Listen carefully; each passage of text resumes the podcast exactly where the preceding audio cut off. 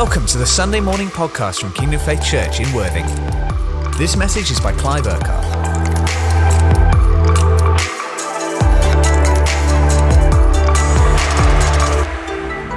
We thank you, Jesus. We thank you, Jesus. We thank you, Jesus. How many of you love Jesus? How many of you love Jesus in here this morning? In your home where you are? He is so good. Come on, yeah, let's give him a, a clap, a shout, praise, whatever. Let's thank him. It's so good to be able to be together this morning. Brilliant, brilliant. If you are in here and you're standing, you can take a seat. Uh, it's so good to see you guys. And uh, I know you got your kind of mask on here, but it's good to see your eyes anyway. And, uh, you know, eyes say a lot, don't they? When somebody's full of life, your eyes are sparkling. They, your eyes show what's going on on the inside of you and it's so good to be together. And uh, welcome to everybody in the room, and welcome to everybody at home. We've already kind of welcomed you a bit. This is, is so, so good just to be in the room, isn't it?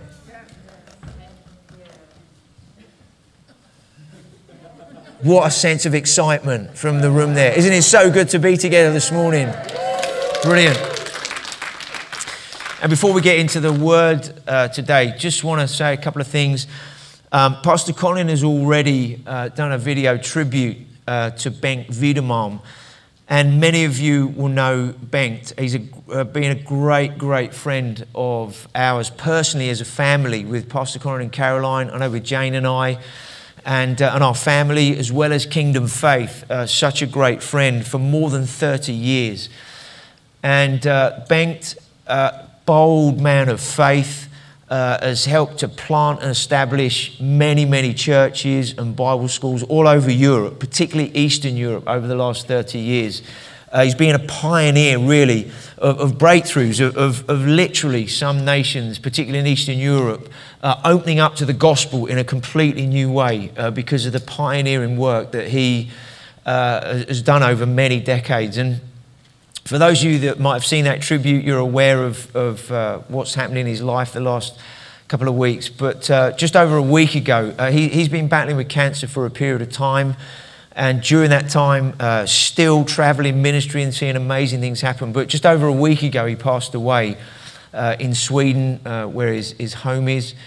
And we, we just want to honor Bengt and who he's meant to to us and not just us as a family, but to us as Kingdom Faith. And he's, he's preached here many times, been at Faith Camp many times, uh, preached in the Bible school again many times. And, and uh, although we miss him uh, as a friend and as a, just as a man of God, uh, and we know his family, uh, Vivian, his wife, and their, their children and all their grandchildren, obviously just going through this time of, of loss and grieving. We've been praying for them.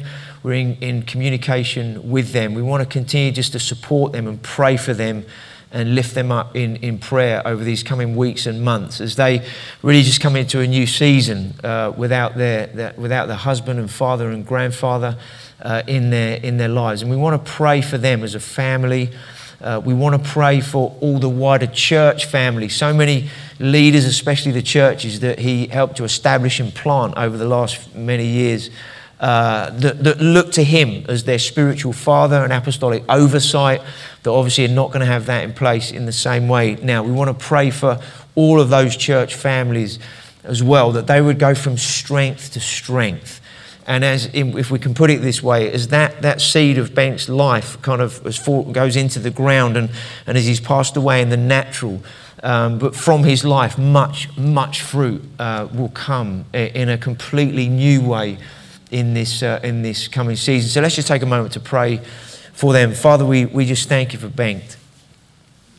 Firstly, for his friendship,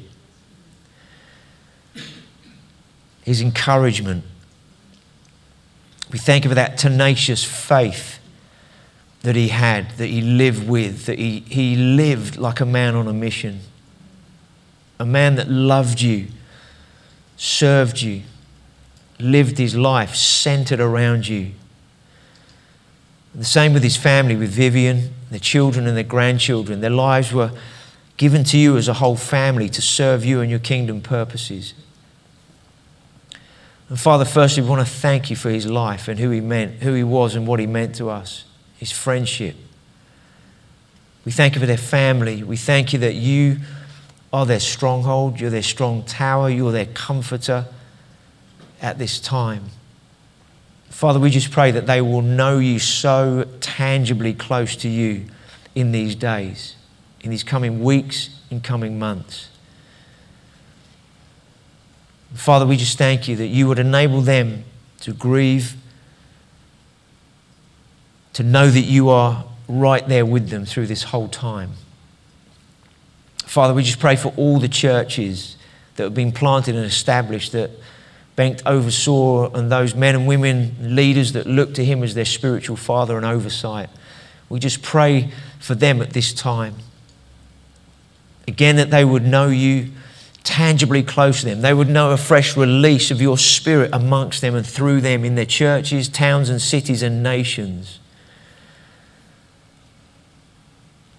And Father, we just want to thank you for his life and all that he was and the fruit that came, you bore through him for your kingdom purposes. So, Father, we just speak your blessing over his family, particularly at this time. In your mighty name. Amen. Amen. Uh, if you haven't seen that, that video, it's on YouTube. Um, I believe it's on our website as well, or on Facebook, Kingdom Faith Facebook page. You can check out what Pastor Colin uh, just says about Bengt and who he was to all of us. And uh, amazing, amazing man of, of God. Um, I've been praying into this morning and knowing that it's the first morning where we're going to have people uh, back in the room. And on one level, I was like, Lord, what do you want to say? First time people are back in the room, and, and I know many people are still online, and what, any particular word you want to say. And, and, and on one level, it's a special moment.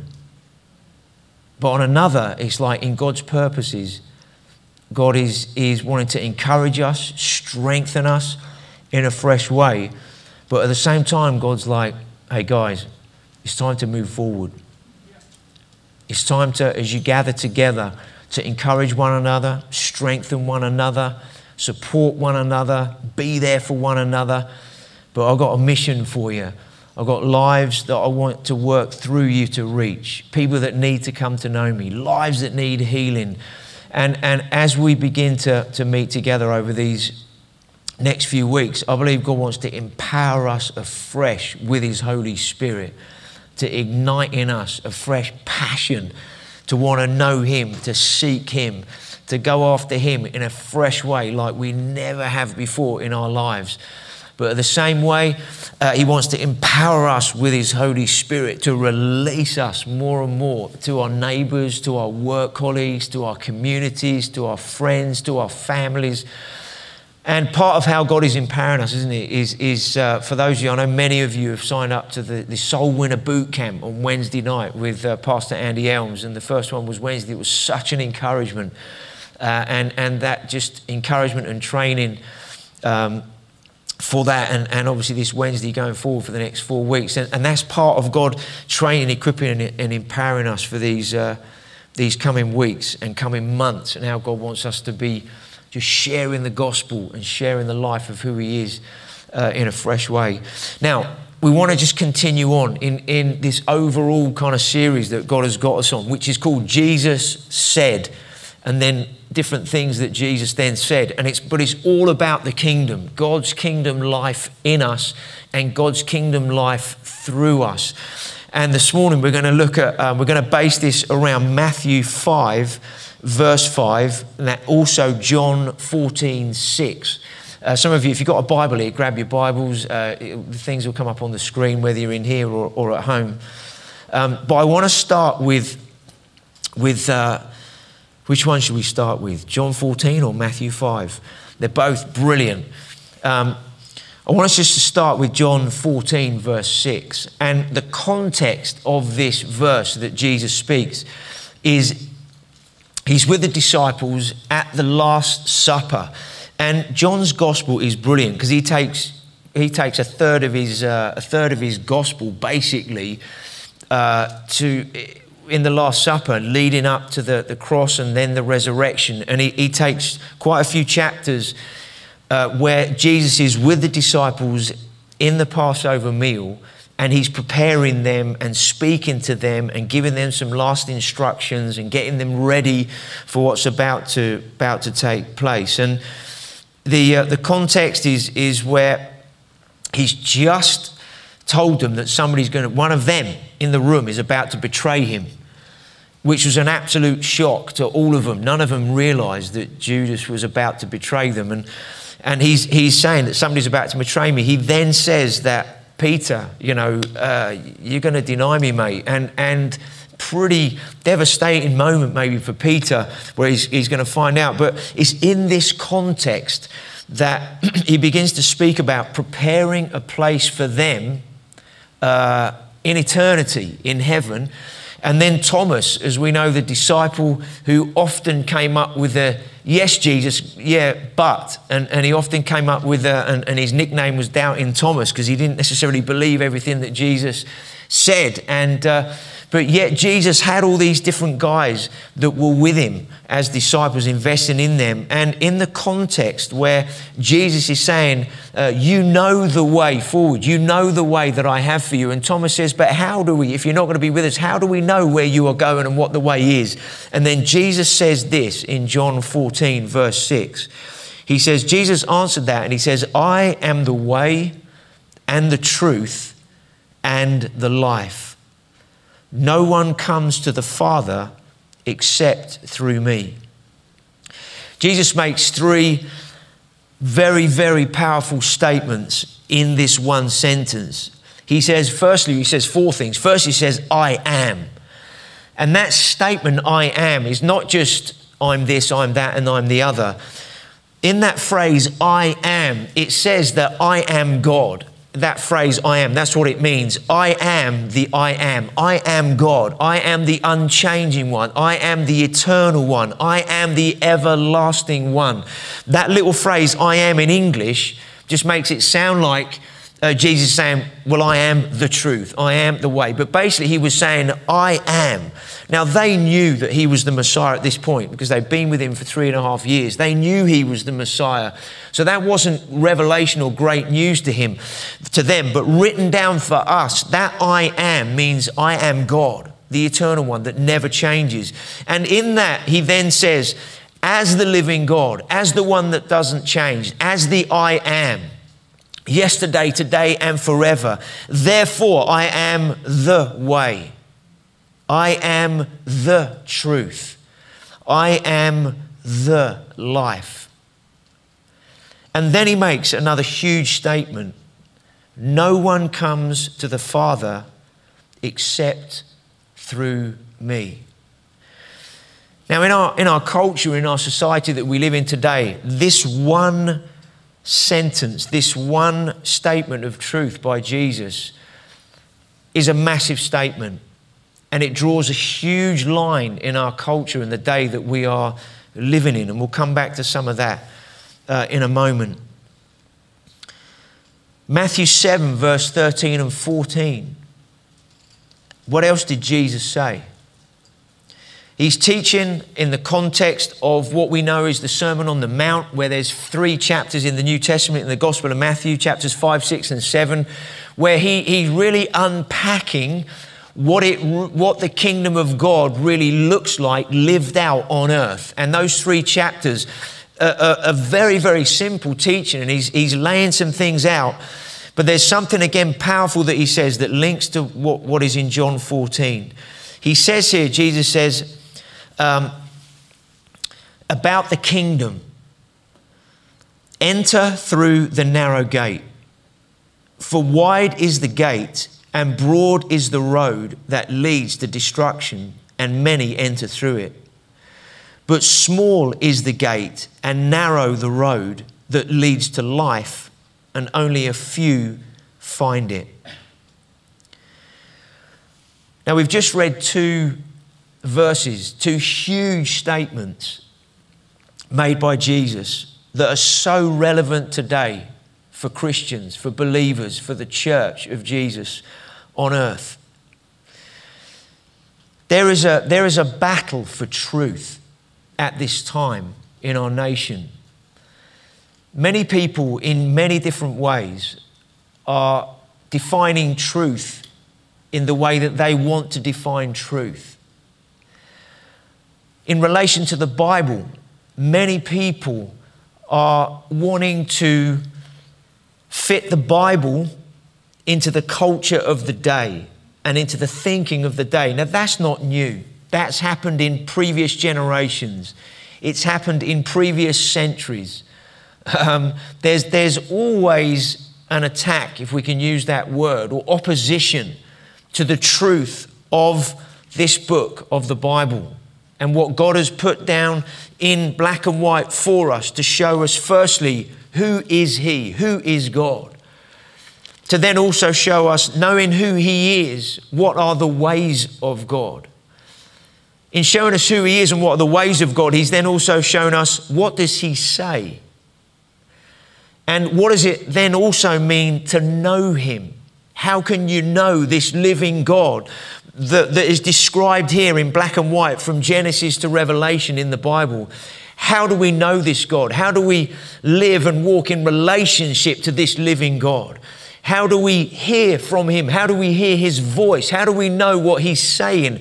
How do we know where we are in history? It's all written down in this book to know where we are in relation to Him at any given point.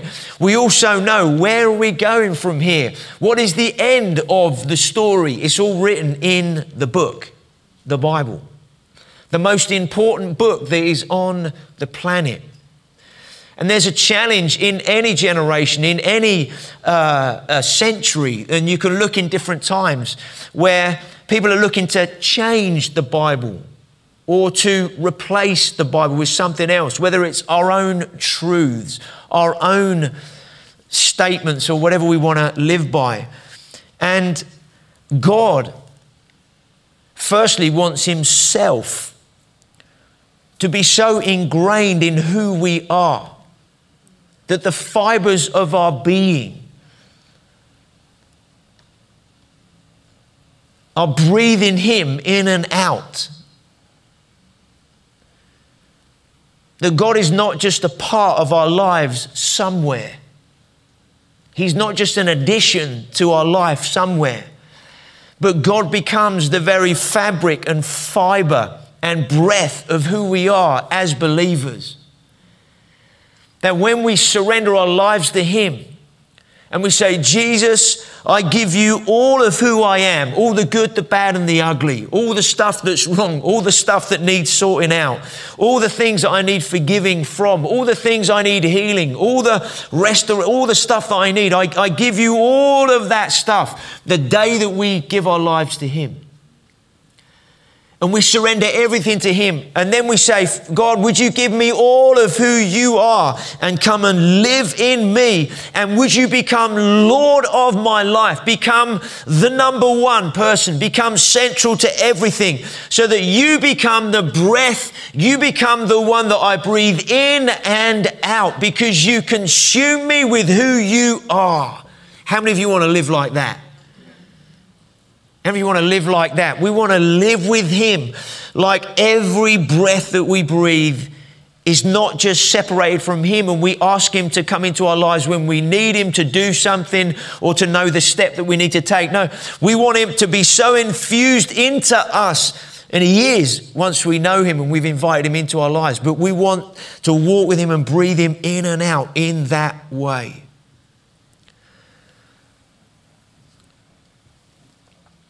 And so, into that context, our response is Jesus, I want you to be the way, the truth, the life that I live by. That everything else is filtered through who you are, being the way, the truth, and the life.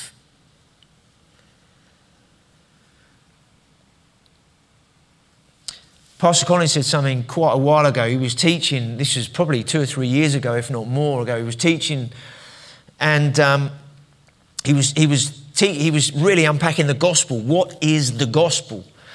And he made this statement that has just resonated with me, and I know for many who were in the room at the time. He said, What is happening in our day and in our, our culture, in our society, our modern society, is that we are trying to make the gospel acceptable to us as people rather than us being made acceptable to God through the gospel. I mean, I, what a profound statement. It's a statement of wisdom, if you like. It was one of those, you know, when some, somebody comes out with something, sometimes you're like, now that was a God state. That was just a, that was a God wisdom thing coming through.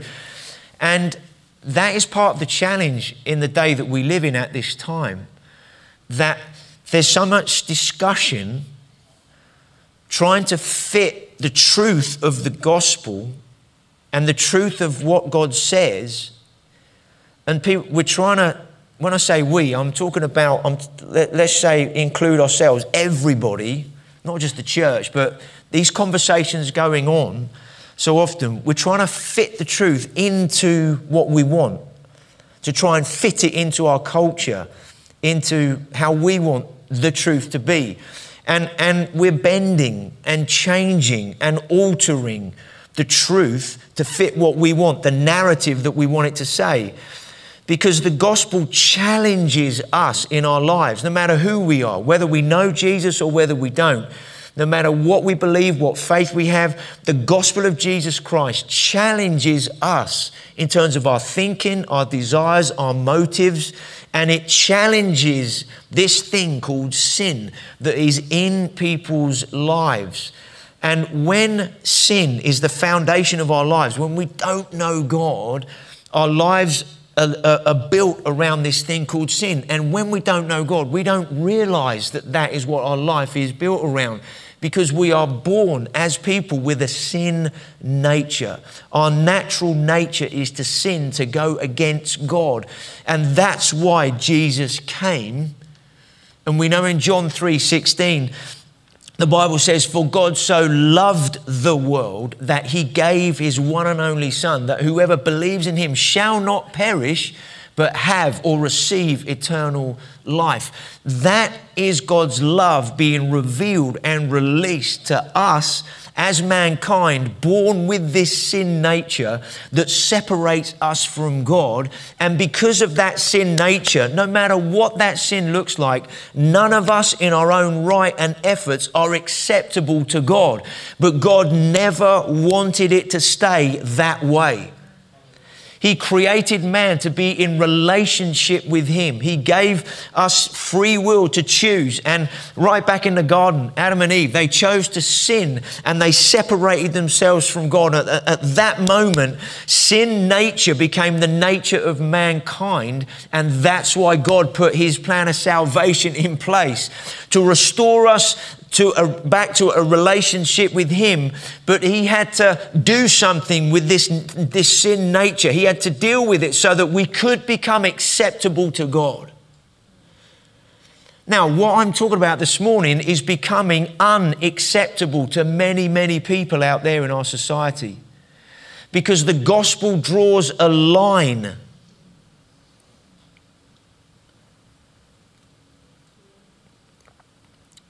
And we're living in days, guys, where as the church, we, we with love and with mercy, we can, because God is, we, we, we can't treat anybody else differently to the way we've been treated ourselves. Every one of us that has, knows God, God has shown His mercy to us, and we've responded to that mercy and been forgiven and, and, and made right with Him. He's given us new life. We, we still, even though we are, we are children of God, on one level, we still in our own natural lives don't deserve Him. But because of the nature of His love, Him forgiving every sin, cleansing our lives, bringing us and making us acceptable to Him, making us, as we heard last week from Pastor Colin, making us holy in God's sight, in His sight.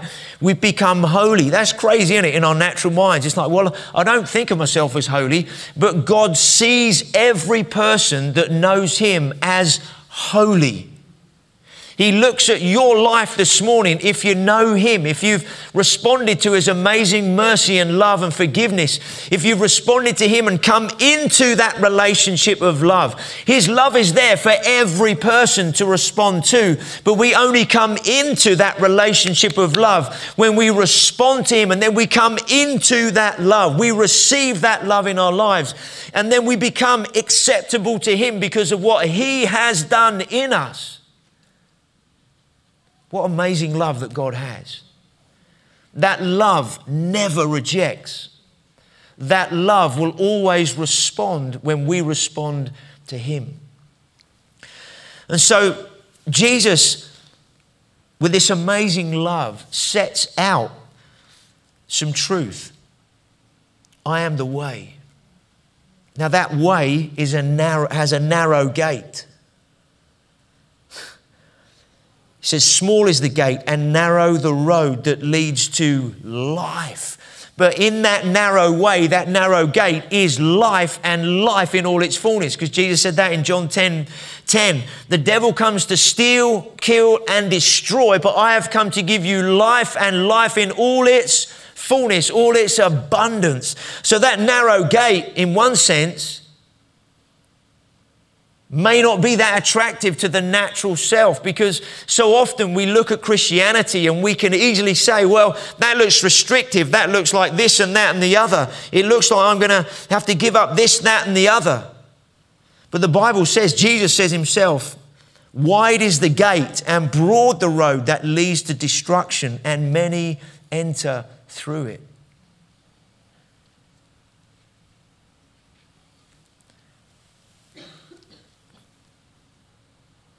How many of you that have surrendered your life to Jesus would ever want to go back to what you had before? I've, I've not met someone that has genuinely encountered Jesus, knows they've been forgiven, healed in whatever way. I, I haven't met a Christian yet that said, Yeah, I want to go back to the life I had before. Yeah, uh, I'd rather have that. I mean, people are like, there's no way, no way I want to go back to that. No chance. Because they know what God has done in their lives. Let's just have a look at this, this verse because I want to focus on this. It's really, really important going forward, I believe, for, for us as believers. This is Matthew 5, verse 5. This is in the context of the beginning of the Sermon on the Mount uh, in Matthew chapters 5, 6, and 7 that I mentioned earlier. And Jesus, in the first few verses, makes a whole number of statements uh, where he, he said, Blessed are the poor in spirit, for theirs is the kingdom of heaven. Um, blessed are those who mourn or grieve, for they will be comforted. And then it comes into this verse. And what Jesus is talking about there, he's talking about the kingdom of God in these verses. He's talking about how the kingdom works and who the kingdom is available for. And the kingdom of God is available for anyone, anyone who responds to the gospel of the kingdom. Then it, look what he says here. He says in Matthew 5, verse 5, this is really important Blessed are the meek, for they will inherit the earth. Now, in our English translations, uh, meekness or meek generally is seen as weakness. Uh, meek is weak uh, in that way. Um, but meek here in the Bible does not mean meek is weak. It actually means the complete opposite to what the word in the English tends to be translated as, or if, if you look in the, the dictionary. Let me just read a couple of things that I've written down here so I don't sort of garble my way through what meekness is or means. It says here, meek is not about outward behavior only, because meekness is obviously expressed in some way. It has to be, okay? But it's not about some weak outward behavior. Meekness or being meek is an inner working of God's grace in a believer's life, firstly, that they have a meekness towards God, a humility towards God. It's an attitude of spirit by which we allow God's dealings in us and see his dealings as good and that we don't dispute or resist what God is doing in us. Okay, this is the first part of being meek. There's, there's a humility, a humbling that is part of meekness, but there's more to being a meekness than, than this, okay? Um, meekness is basically strength under control, if we can put it that way. Jesus is described as meek. He had the fullness of God in him, the fullness of God's life and power in the same way that you and I do as believers. But yet, that life and power needed to be expressed in the way that, that God the Father, by the Holy Spirit in Jesus, wanted to express the life and the nature and the character of who God was through him to people. And so, meekness is demonstrating God's power without any harshness, without any side to it. Meekness is God's power being expressed through love. Now, maybe that doesn't correlate with what we think God's meekness is. Listen to this as well. What else does being meek mean? It doesn't mean weak, okay? It doesn't mean people walk all over you. That's not what the word meek means. And this will make sense in a moment. It's like, Clive, where are you going with this morning's message? There's a righteous anger to, to meekness, and righteous anger doesn't get angry without reason There's a righteous anger that rises up at the right time, in the right measure, for the right reasons. So some people say, well, if somebody's meek, they never, they never really express anything. They're just meek and they're, they're weak-willed and they're, they're just mild and timid and all of that. But yet there's a meekness biblically that has the strength of God's might and power that is expressed through his righteousness and justice with a heart of love.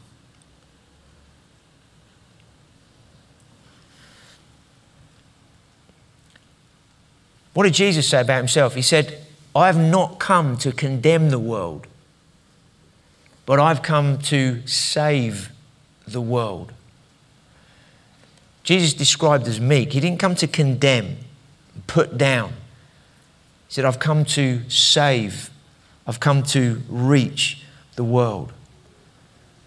Now, there are challenges at this time to the truth. There are challenges to the Bible. And, and I just want to be careful here with how I say what I'm going to say now for the next couple of minutes. The, the last year or so has been incredibly challenging for every, every, everybody uh, in the nation and other nations, and is still a huge challenge, particularly in certain nations like India, uh, where we want to continue to pray for, for India and the nation of India, and other nations where the coronavirus is having a huge effect. And it's a lot of tragedy has happened in the last few years, uh, the last few months, the last year or so and, and we know that quite a number of people in the church have lost family members. It's been so challenging uh, in, in our lives. and there's still challenges ahead in different ways. It's very easy, it's been easy over the last 12 months to be quite consumed with a lot of what has been said about the virus in different ways. And there's so many different opinions out there um, about this thing. There's been so many things said about vaccines and whether you should or shouldn't have them. Uh, and there's been so many different, whatever you want to call them, conspiracy theories, there's just all kinds of things. And even the medical world doesn't necessarily agree on everything to do his thing. And, and it's been difficult to know, well, what, what's, where do I stand on this and, and what, what should I do and how should I respond and, everything. And as a church, we, we've, we've sought to try and give you uh, some information that, that helps you to come to some decisions in your own heart and life, to pray, to make decisions, whether, you, whether you're vaccinated or not. That's a decision that you, you make in your own life according to um, what you've read. But we've tried to give you some correct information, if you like, that, that can help you then decide what you do. And and it has been a challenge in all of our lives personally. It's been a challenge as a church how we've had to go about being the church. We haven't been able to meet on a Sunday.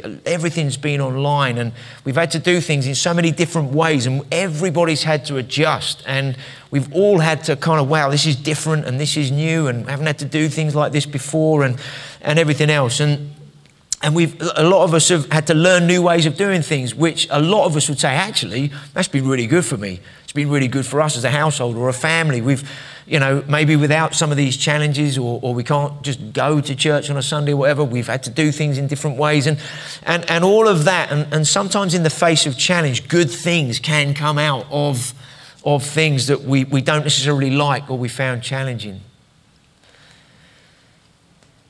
And having said all that, the, what's been taking place, yes, it's been challenging in terms of how we live It's been challenging in terms of meeting with and and being together in that sense. But it hasn't been a direct challenge to our Christianity. It hasn't been a challenge that says you're not allowed to believe this anymore. You're not allowed to do that anymore. Uh, you can't believe, and all of that. Okay, we might not be able to meet on a Sunday, that doesn't mean we haven't had Sunday. We've had that online. We've worshipped. We have the word and all of that stuff. But there are some other things taking place that I believe are, are far more challenging, if we can put it this way, to Christianity and to the gospel going forward than the challenges that we've, we've faced in the last 14, 15 months in terms of our Christian faith. And there are conversations going on at this time within government. And there are groups of people challenging, bringing challenge to the government that want certain laws to be passed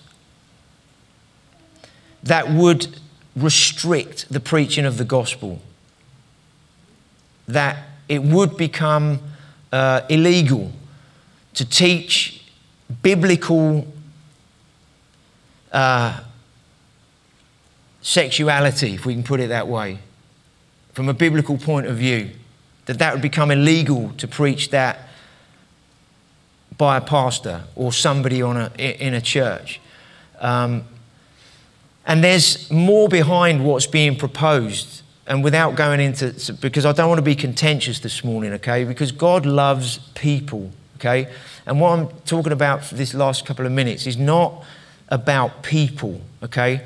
This is about a battle that is going on between the kingdom of light and the dominion of darkness. It's a challenge and a battle going on for the truth of who God is and what His Word says. And as believers, as Christians, we need to be more concerned and focused in prayer and some other things uh, about that than we do as to whether we have a vaccine or not.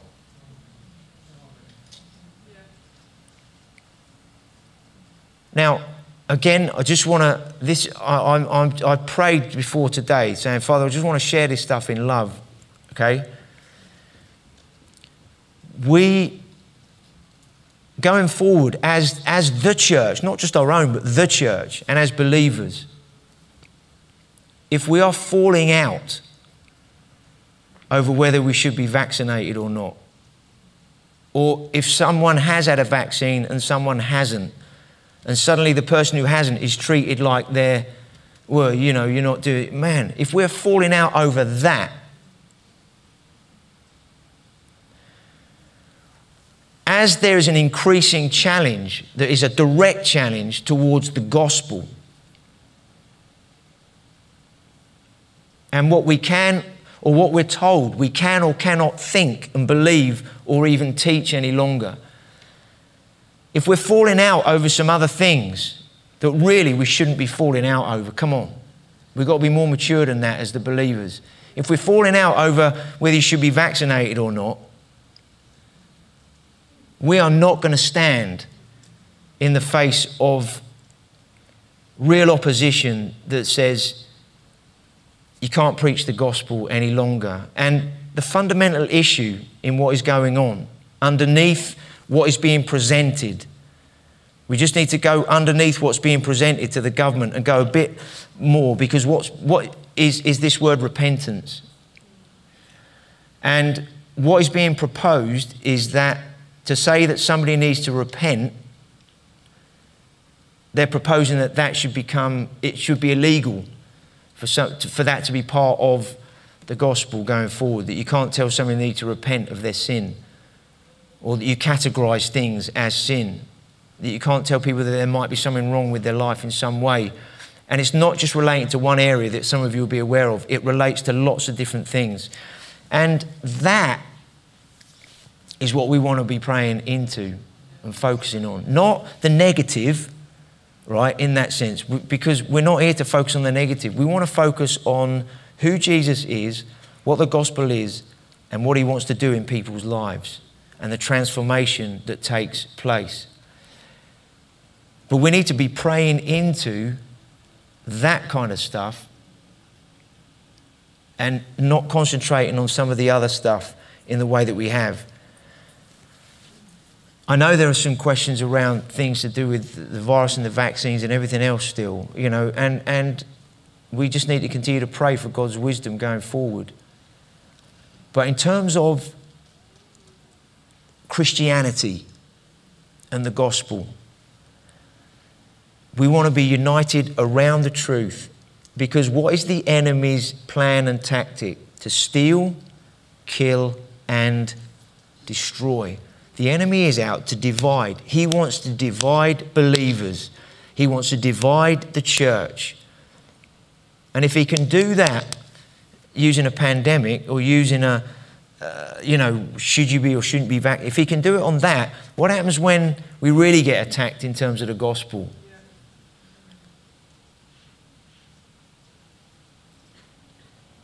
So we want to we want to be. This is why Jesus said, "I am the way, the truth, and the life." I just want to read one last thing before we pray this morning. Acts 2, 42 and 47 to 47. It's a few verses, but just want to read, okay? This is, this is what the Holy Spirit produced in the early church. They devoted themselves to the apostles' teaching, to the Word of God, to the fellowship, to the sharing of life to the breaking of bread, the power of the cross, and to prayer, relationship with God, and knowing their life was dependent on God. They prayed because they knew prayer changes things and a dependency on who God is. Everyone was filled with awe, with reverence of who God is. Many wonders and miraculous signs were done by the apostles. All the believers, listen to this, were together and had everything in common. They were one heart, one mind. They were sharing life, sharing whatever was needed, even to the point where they some sold property and possessions and gave to everyone who had need. Every day they continued to meet together in the temple courts, that gathering together they broke bread in their homes. I know a lot of you guys have been doing that a lot more in the last year because we haven't been able to break bread together on a Sunday necessarily, but in our homes. And I believe God wants us to con- just can develop that more and more and more. Just as we begin to gather on Sundays in these coming weeks and months, Don't, don't begin to leave behind some of the things that God has been doing in you, in your home and family and household, things that you've been coming into more and more. Continue to do that. Pray, worship, break bread, pray in your homes going forward as, as increasingly we're having friends around as things open up more in these coming weeks and months as we you know let's let's have communion together when you have people around hey pray for one another break bread together. Let's develop that and let that become part of the the, the lifestyle that we, we have as, as the church. They ate together with glad and sincere hearts. And this was the result. Praising god and enjoying the favor of all the people. And the lord added to their number daily those who were being saved that's the life of the Spirit, isn't it? Uh, in the church. And that's what God is doing in us. That's what He's developing in us. And there's this oneness, this one heart, one mind together as the people of God. So let's just take a moment to pray, shall we? And. Um,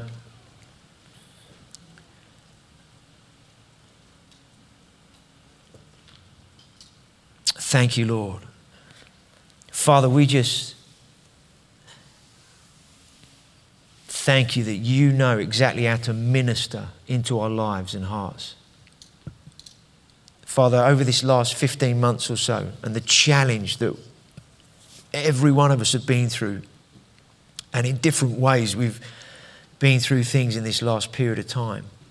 Father, we know that in the midst of that, you have done amazing things in our lives. You've comforted us, you've healed us, you've been right in the middle of challenging moments with us. We thank you that all that you have been doing. We thank you that you continue to minister to us where there are still challenges going on, whether it's some mental health challenges that are still just going on in our lives. Thank you that you, you come and you minister into our hearts and lives. Father, we know that as we in these next few weeks and months come through this and, and after June 21st, as we are aware at the moment, there's no restrictions and everything else. We know it might take a period of time just to get used to things. And, and Father, where, where there is anything in us where we might have retreated back or we found it difficult, we don't even realize yet.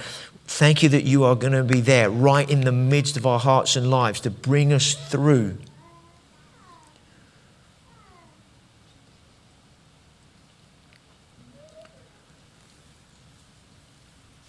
Father, we just surrender our hearts and lives afresh to you, to you being the way, the truth, and the life.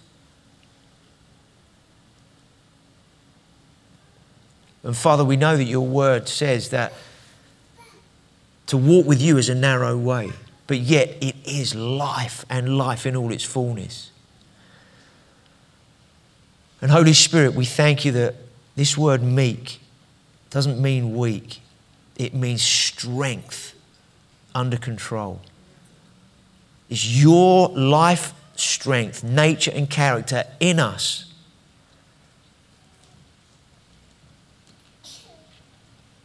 But controlled by you in us, your Holy Spirit. So maybe wherever you are, whether you're in the room here this morning or you're at home, maybe just talk to the Lord for a moment and say, Father, I want you to develop this characteristic of you, of meekness, in my heart and life in a fresh way.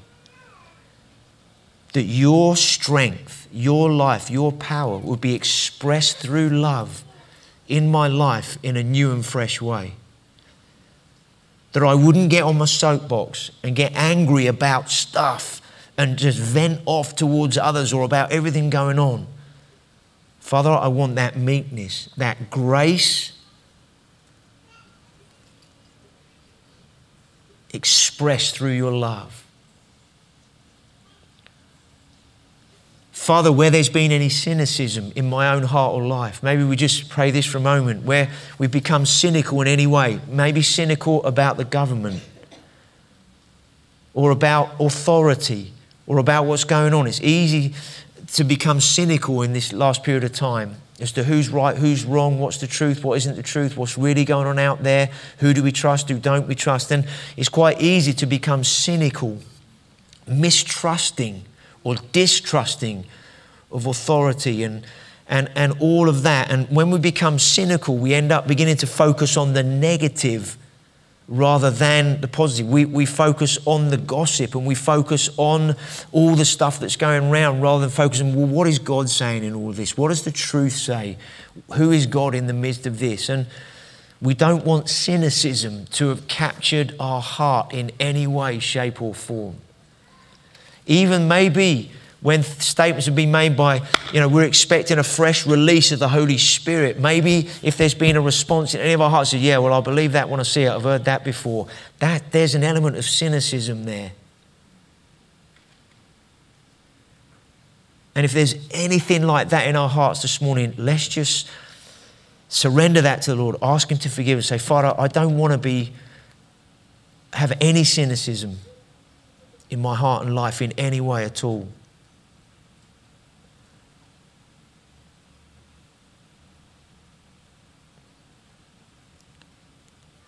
Cynicism filters what God is saying.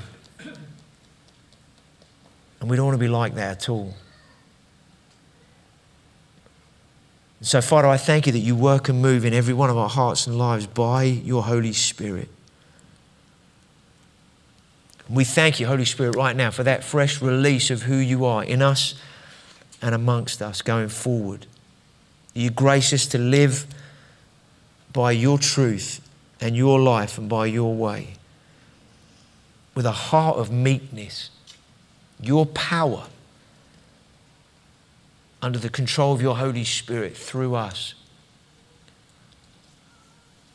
And I thank you, Father, for anybody in the room today or connecting in online that doesn't know you. I thank you that you reveal who you are into their hearts and lives this morning.